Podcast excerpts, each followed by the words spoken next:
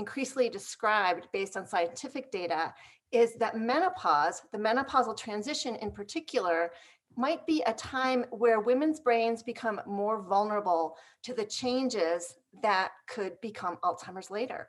Welcome back to Mind What Matters. Good morning, Annie. Today we are talking with Doctor Annie Fenn. She is an O B G Y N and the founder of the Brain Health Kitchen, and she is also our board member. And every week we are doing little brain bites with her on various topics, and today we are talking about women and Alzheimer's and menopause and perimenopause. So we're just going to dive right in. Hi. Hi, Liz. Thanks for having me back. Oh, it's always so good to see you, Annie. Um, we really wanted to talk to you about menopause because, as you probably know, this statistic way better than I do, women are two-thirds more likely to be diagnosed with Alzheimer's disease, and in particular after menopause. And so I think that in general, there's a lot of questions surrounding that. You know, is it the drop in hormones? Is it the changes that happen to our body after menopause that can sort of trigger Alzheimer's disease? What do you think? What are your thoughts on the subject? Well, it's such a great topic. And as you know, I, I specialized in menopause for about seven years when I was practicing as an O B G Y N before the whole Brain Health Kitchen era. And, you know, it's, as you know, Alzheimer's is a multifactorial disease, meaning there's lots of different things going on. And mm-hmm. there's several different recognized routes to creating an environment that could set you up for Alzheimer's later in life. Now, one that's becoming more and more um, increasingly described based on scientific data is that menopause, the menopausal transition in particular, might be a time where women's brains become more vulnerable to the changes that could become Alzheimer's later. Wow, I didn't know that.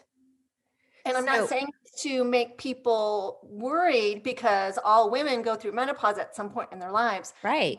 But what we're finding is that, you know, when your hormones start to fluctuate a lot during mm-hmm. the perimenopausal transition, which on average for most people lasts about seven years, these hormonal fluctua- fluctuations trigger biochemical changes in the brain that mess up the way we use energy. It's called a bioenergetic crisis in the brain. Like normally the brain uses a lot of glucose as its primary fuel. And changes in estrogen especially can disrupt this glucose metabolism. That leads to amyloid plaque being more likely to be built up in the brain. We have this on studies done by Doctor Mosconi and some other people looking at M R Is of women's brains going through menopause, comparing them to women not going through menopause, and also comparing them to men's brains. So a lot of these hormonal fluctuations might trigger something downstream that makes the brain much more vulnerable. So are you saying that these changes are happening even before menopause, the seven to ten years before menopause and perimenopause? I'm saying that the, the perimenopausal transition is something that you that all women should take notice of. You know, women let's, are really- let's talk about what that is real quick, because a lot of people don't even really know what that is. I actually just heard that that term for the first time at my fortieth uh, checkup, which is, you know, not a phrase I was expecting to hear exactly. It sort of hit you like a ton of bricks, but I guess I'm there, you know, I mean, I'm definitely like reaching past the childbearing years and, and into the next phase, but it's sort of the, it's the lead up, if you will, right? Mm-hmm. It's the transition. So first, a definition on menopause. Menopause is defined as when you have not had a period spontaneously for one full year. Oh, so it's not just so the first time you stop bleeding. It's like you're officially stop. done. It's been a year. Because as most people, women know who have gone through it, you know, you stop and then you might have a period in six months and then you might not have anything for eight months and then you have another one. So it's one full year without a spontaneous period. That's defined as menopause. Now, perimenopause okay. is the transition period leading up to that last menstrual period. Okay. And it starts whenever your hormones start to change. So when you're on birth control pills, obviously you won't notice this because the pill regulates you to be completely the same pretty much every day of the month um, during that. So hormonal contraception is an exception to this. But women who are not on the pill or any other type of hormonal regulation, mm-hmm. they will start to notice changes in their cycle length first. And this often starts in your thirties. Um, you might notice after having a baby in your mid thirties, you come back and all of a sudden you have a twenty-one day cycle instead of a twenty-five day cycle. Or a twenty-five day cycle instead of a twenty-eight day cycle. that is the beginning of perimenopause. Women also start to notice more symptoms with their periods and before. So the premenstrual phase might have some exaggerated P M S symptoms. Mm-hmm. You might get hot flashes during your period. You might have this total breakdown in energy. You know, again, it's like this bioenergetic um, crisis that's happening in the brain from dipping estrogen levels. And all of this really becomes more apparent when perimenopause starts. So no wonder we're in bad moods. This is horrible. Like, I mean, really what's going on inside a woman's body in this time is, I mean, it's like a true, like almost like a spontaneous combustion of just like all kinds of things going crazy in the brain at once. It's so, dramatic. It's dramatic. Yeah. Neurological symptoms are the ones that, in my experience, my patients will complain about the most. You know, they can lose, women can lose sleep. Women are super tough and resilient, as you know. They can lose sleep. They can tolerate a lot of pain. Um, but, you know, when your hormones start to crash, you become, you know, like bone tired, right? Mm-hmm. And your hunger and all your appetite mechanisms are off. And so sometimes it's hard to stick to like, you know, the way you want to eat for health. And it's it's just a really difficult time to and your, manage. And your memory, your memory definitely changes. I mean, I've already, I had a friend um, just like last week who told me that she had gotten the vaccine and we talked about it.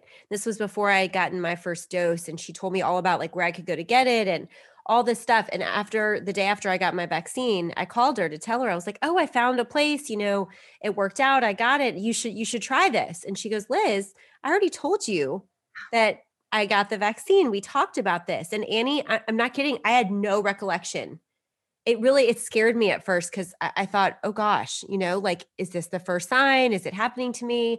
And I think so many women go through that in menopause. So many because- women go through that. And, you know, just like Alzheimer's itself, these memory lapses in perimenopause are multifactorial. They may be from not getting enough sleep. They may be from having a lot of stress going on. And they may be from a direct effect of your hormone changes on your brain. That's so scary. So how do you really, how do you know, how do you know, like, okay, I think I'm in perimenopause. I think I need to talk to my doctor. Are there things that you can do or like a way that you can eat to sort of ease these symptoms in addition to maybe doing some hormone replacement or, you know, kind of whatever your doctor advises? Absolutely. I mean, there's no other time in life when a personalized approach working with a physician or another healthcare provider is important. It's the most important thing right now is to take it as a personalized approach because everyone has a different array of history and genetic predispositions that make them um, amenable to different treatments. Okay. Right. The good news about all this craziness about menopause in the brain and Alzheimer's concern is that there's so many things you can do if you just recognize that you are entering perimenopause, that you go and talk to someone who's well-versed in hormonal fluctuations in women and the brain. That could be your O B G Y N, or it could be a reproductive endocrinologist who is more specialized in that. And then start to identify what is happening to you personally and what are the things you can do to change it. The good news is the things that you can change these symptoms during menopause are the same things you can do to reduce your risk of Alzheimer's later. So paying attention to diet, mm-hmm. you know, um, the Brain Healthy Diet is basically the same diet I used to recommend for women going through menopause because it's high in fiber, it's low in sugar, it's high in healthy fats. It's, it's, uh, there's a lot of phytonutrients in the plant foods. It's largely plant-based. And for all of these reasons, you're feeding your brain the type of fuel that it needs to get through menopause. And these are the same foods that have been shown to reduce age-related cognitive decline, like Alzheimer's. Mm-hmm. Exercise is the other thing. You know, women, I know when they start to go through menopause and they don't feel well, they often don't want to exercise either, you know, because it's that brain drain and it's that bone, you know, that, that bone chilling, you know, tiredness that people get. Right. Um, but you have to fight that and you have to exercise at least one hundred fifty minutes of aerobic exercise a week. That could just be a brief walk and you could do it in twenty minute increments. You don't have to go out and run a half marathon. You can do that too, if you'd like. I'm certainly trying. You can do that, Liz. And the other thing to know is that, you know, clue into your hormones. Um, there are studies that have been done in the last couple of years about, you know, the amount of estrogen that you get exposed to over your life and your risk of getting something like Alzheimer's later. Okay. Mm-hmm. So the, the overall big picture here is that estrogen is basically good for your brain.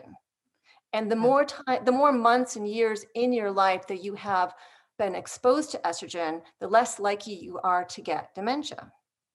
So okay. This means that if you went through a early menopause, that could be detrimental to your brain. Because yeah, and I want to ask you a question about that next, but how are you defining early? Like what age?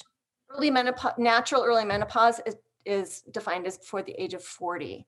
Most okay. women experience, which is quite rare, it's thought to be some form of autoimmune disease, like thyroid disease, where the ovaries stop producing estrogen. Mm-hmm. But the most common, you know, early menopause is when women have a hysterectomy and they have their ovaries removed as well. That was going to be my question is what happens when, let's say, you know, a lot of people suffer from endometriosis and that's, you know, commonly the first straw, you know, that doctors will or go to and to pull to say, okay, well, let's just take everything out. And um, there's another medicine that you can take, I think, that sort of acts like menopause, mm-hmm. but it's medically induced. Is it Lupron? Uh, Lupron. Okay. I can't believe I got that right. Yeah. Um, so let's say, you know, you're thirty-five years old and you're done having children and your doctor says, all right, let's try Lupron. It's, you know, easier than surgery. It'll act like menopause in your body. What kind of risks are you putting yourself in if you're, if you're doing something like that, and kind of what can you do to offset that? Because a lot of women have to do this, you know, if they have cancer, certain types of breast cancer, you know, they don't really have a choice. They have to take everything out if they're, if they're very young, but obviously I know that it does create, you know, substantial risk, but what, do, what do you recommend for that? Well, it's always a personalized decision. I mean, women don't undergo loss of ovaries early in life for endometriosis lightly, right? You only do that if you're in so much chronic pain that there's nothing else that really works. So most of the time when you're, when you use a treatment like Lupron, it's a temporary menopause. Oh, you know, it's, okay. It's an injectable um, agonist of G N R H, which actually tricks your body into thinking that you're menopausal. So it's not permanent. And sometimes women can also take estrogen therapy with their Lupron. It's called add-back therapy. And mm-hmm. so Lupron brings your, your hormone levels down to that of a postmenopausal woman, Um, which treats the pain, right? When we're talking right. about endometriosis. And then when you start to get a lot of symptoms like hot flashes, memory loss, things of that nature, you can add back in a little bit of hormone therapy. So that's what, that's one way that it's, it's done. But I guess my message about ovaries is that I've done my share of hysterectomies and I would never undertake um, taking out someone's ovaries lightly. I would never do it just because, oh, you don't need them anymore. You're almost menopausal, or, oh, maybe you'll get ovarian cancer. We don't want you to have that. Because there are real risks with early removal of the ovaries. You know, Alzheimer's risk is increased, osteoporosis is increased, cardiovascular disease is increased. All of these things are increased if you lose your ovaries early. So conversely, if you're someone who goes through a late menopause, the average age of menopause is about fifty-one and a half. Let's say you didn't go through it until fifty-five. That's actually really good for your brain and your bones and your heart. And it bodes well that your risk of Alzheimer's is going to be slightly less decades later. Man, so fifty... now, where this gets, now where this gets all really confusing is the issue of hormone replacement therapy, right? Yeah, you took the words out of my mouth. That was my next question. Yeah, so you know, is is hormone does hormone replacement therapy reduce your risk of Alzheimer's disease? I mean, some studies say that it actually does by as much as forty percent. This is new data that came forty percent. Out. forty percent in certain people. So the really, the key thing here is we had a, used to have a saying in, in gynecology when it comes to hormones, early, good, late, bad. Okay. So really all good, the beneficial bad. Aspects of taking hormone therapy happen if you take it early in the menopausal transition. Okay. So like during perimenopause. Or as soon as you can identify that you're menopausal, basically. And all of the, most of the risk, like heart attack, stroke, Um, blood clots, things like that, they tend to happen to people that have waited five years or more from menopause until they start their hormone therapy. And this is what we're seeing in the cognitive data with Alzheimer's disease and hormone therapy. The earlier you take it, the better it's going to be for your brain. And whether or not you stay on it for a long period of time is really an individual decision between you and your physician. Is there a so- way to check, um, like, let's say you're let's say like me, you've had an ablation, which means, you know, essentially either you, you don't have a period anymore, or if you have one, it's much, much lighter than normal. But let's say you're one of the forty percent that it goes away totally. So you have no clue what your periods are doing. Is there a way for your doctor to test where your hormone levels are to see if you're in perimenopause? Absolutely. I mean, perimenopause is a moving target. Your hormones are going up and they're going down. They're going up and they're going down. And someone who's had a hysterectomy or an ablation Um, don't have that cue of having menstrual flow. So it's even more confusing, right? Yeah. So if you do just say like an estrogen level, in a perimenopausal woman. Your guess is as good as mine. If it's going to be like a high day or low day, right? So take your blood multiple times. Nope. It's not really just a, it's not a reliable test in a perimenopausal woman is what I'm saying. There is another test called F S H, follicle stimulating hormone, and mm-hmm. L H, luteinizing hormone. These are the blood tests that go sky high once you already become menopausal. Okay. okay. And so that is a much better test, that with an estradiol level um, in someone who's actually has stopped bleeding for several months or up to a year, or someone who doesn't really know what's going on because they've had a hysterectomy. But I, you know, I can almost, I could almost always tell it when someone was perimenopausal versus menopausal just by talking to them without even doing any really? tests. Yeah. And the way you can help your doctor figure that out is just keep a symptom diary. It doesn't have to be anything elaborate, but you know, you can figure out where you are in your cycle probably after a couple months of just jotting down a few symptoms. Where, where does this hormone replacement therapy, like I've always personally always heard the term, I've never actually known what it was. Do you just start taking birth control pills again, like later in life? Or is it like something different? Is it just an estrogen pill? Is it a patch? Like what is hormone replacement great, therapy? Great question. So birth control pills are really high in both estrogen and progesterone. And these are synthetic hormones. And when you're when you're still menstruating and still fertile, your body needs a really high level of these two drugs to th- trick your body into thinking that you're pregnant. That's why a lot of women don't like being on a birth control pill. They get sore breasts, they feel pregnant, you know, mm-hmm. they feel bloated, blah, blah, blah, um, because it's high levels of estrogen, high levels of progesterone, tricking your ovaries to stop cycling, okay? okay? When you are menopausal and you no longer need protection from getting pregnant, because your ovaries are no longer making enough estrogen to get you pregnant and, and create, you know, a follicle, et cetera, then you don't need so much estrogen and progesterone. It's th- thought of as like a replacement dose. Okay. So most birth control pills are about five to ten times more potent than what you would take as, as hormone replacement therapy. Okay. And that's a really important point because um, you want to be, you know, when you're menopausal and you're taking hormone therapy, you want to be on the lowest dose that treats your symptoms. Sure. So you don't raise your chances for breast cancer, right? That's one reason. Yes, absolutely. Wow. So, I mean, it sounds like if you maybe are able to do that, and I know that some people won't be able to, you know, if they have a family history of certain types of cancers, you know, that's not a great idea for them. So always, you know, check with your doctor first, you know, before going on anything, but it sounds like it could really ease some of the symptoms. And then it also sounds like making sure your diet is really healthy and, you know, plant, like largely plant-based and lots of good oils, lots of good leafy greens, eating the rainbow. Those are all things that are going to ease the symptoms too. Absolutely. I would follow the MIND diet guidelines. And I have an article on my website I can refer your listeners to. I would make sure that you get exercise at least two or three times a week. And when you're perimenopausal, you just really need to clue in the fact that, you know, you may be having a lot of symptoms and they can be bothersome, but they can also be, you know, somewhat dangerous in terms of making you more vulnerable. So don't just, you know, motor through and, you know, try to get through it without getting help. Definitely go talk to a doctor who's well-versed in these things. And Annie, you actually have a shopping list that we can share with our listeners, right? Oh.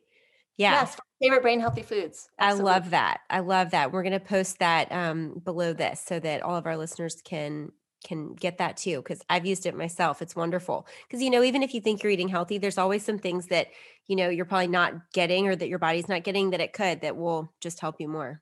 Yes. And also know this is a hot area of research, the issue of women's vulnerability to Alzheimer's, especially at menopause. So I'm keeping a really close eye on all the scientific studies, and I can update you as they come out.